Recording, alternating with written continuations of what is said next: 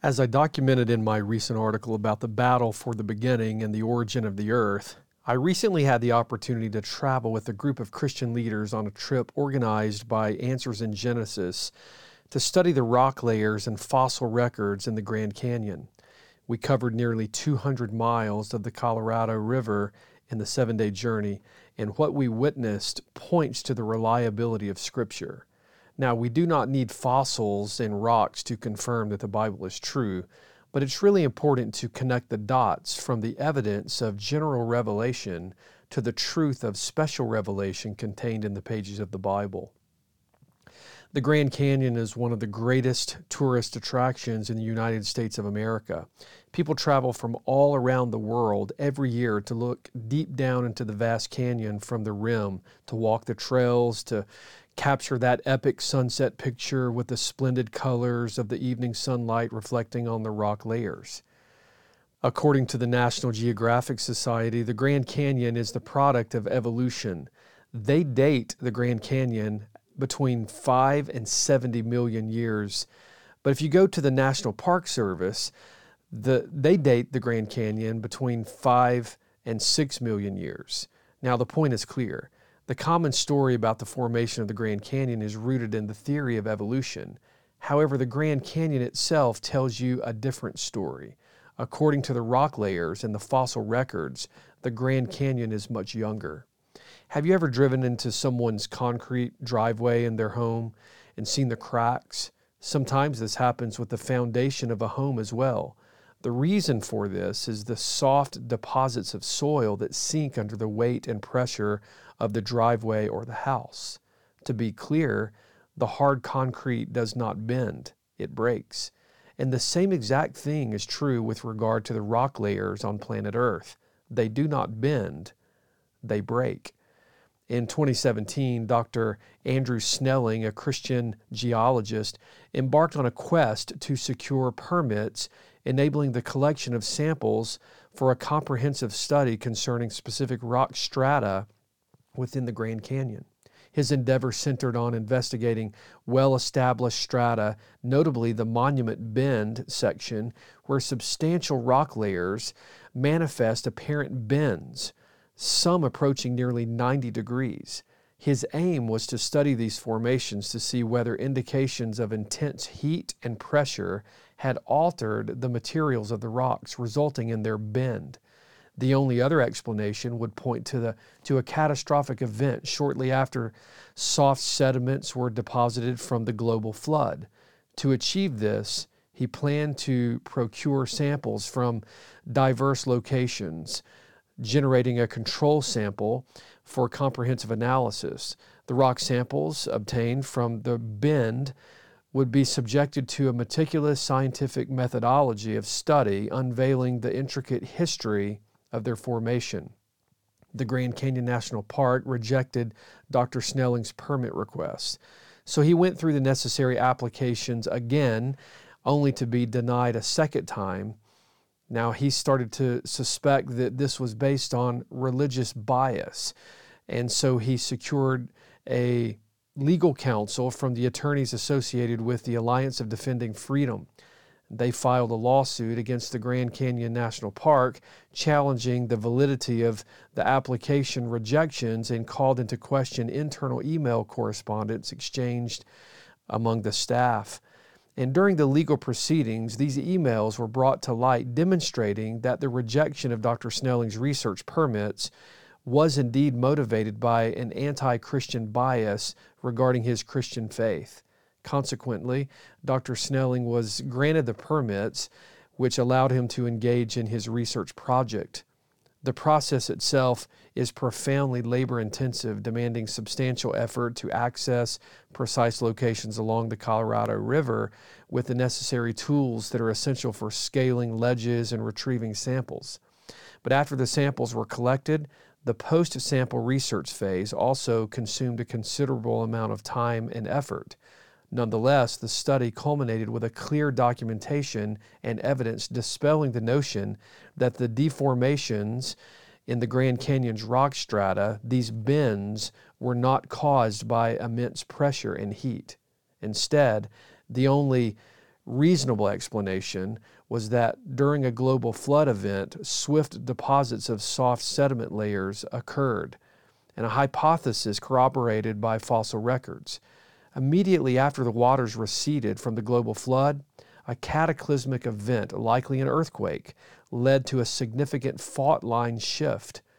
This geological catastrophe caused a large expansive lake formation near the modern day rim of the Grand Canyon to channel through the broken dam, reforming and causing massive swift erosion of soft sediment layers, quickly carving out a colossal canyon.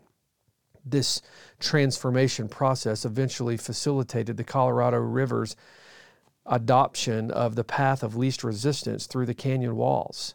This story does not fit with the typical evolutionary theory of the Colorado River carving out the massive Grand Canyon, but it is clearly documented by Scripture and verified by evidence in the Grand Canyon itself. Did you know that you can find shellfish fossils in the Himalayas?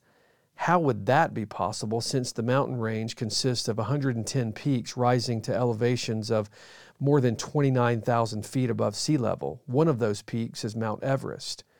The only serious answer to such a question is based on the record of the global flood as recorded in Genesis. One of the best places to study such evidence of the global flood is within the exposed walls and rock layers of the Grand Canyon. The Grand Canyon rock ledges span hundreds of miles through desert region and are more than one mile above sea level. Yet within these walls and canyons and rock layers are deposits of many sea creatures that never lived in the Colorado River below. They once lived in the ocean, but were fossilized in the rocks for us to see even to this very day. So, how did this happen? Well, first, we must admit that the formation of a fossil is unique. In order for a fossil to take place, it must undergo a swift burial that prevents a total decaying process of bones and preserves the animal from the elements which would speed up the decaying process. In addition, this burial also conceals the animal from other wildlife and scavengers that would otherwise consume the meat and scatter the bones. To have such a large number of fossils in the rock layers is indicative of swift burial that occurred at a cataclysmic event we must face the reality that sponges and squid and other sea dwelling fish never once lived in the Colorado River. The theory of the river cutting away the rock layers over millions of years simply doesn't hold up to the massive amount of evidence in the rock layers below. While the fossil records contradict the evolutionary story often told about the Grand Canyon, they do not explain what actually happened. But we do have a record of the event that does provide us with the explanation in the book of Genesis. When the floodwaters recorded in Genesis rose to an extent that covered the highest peaks on planet Earth, it was catastrophic. It reformed the continents, killed people, plants, and animals, and was massively destructive. Put far away from your mind the pictures of a boat with smiling animals and giraffes poking their head out of a window from Noah's Ark on a nice little boat ride.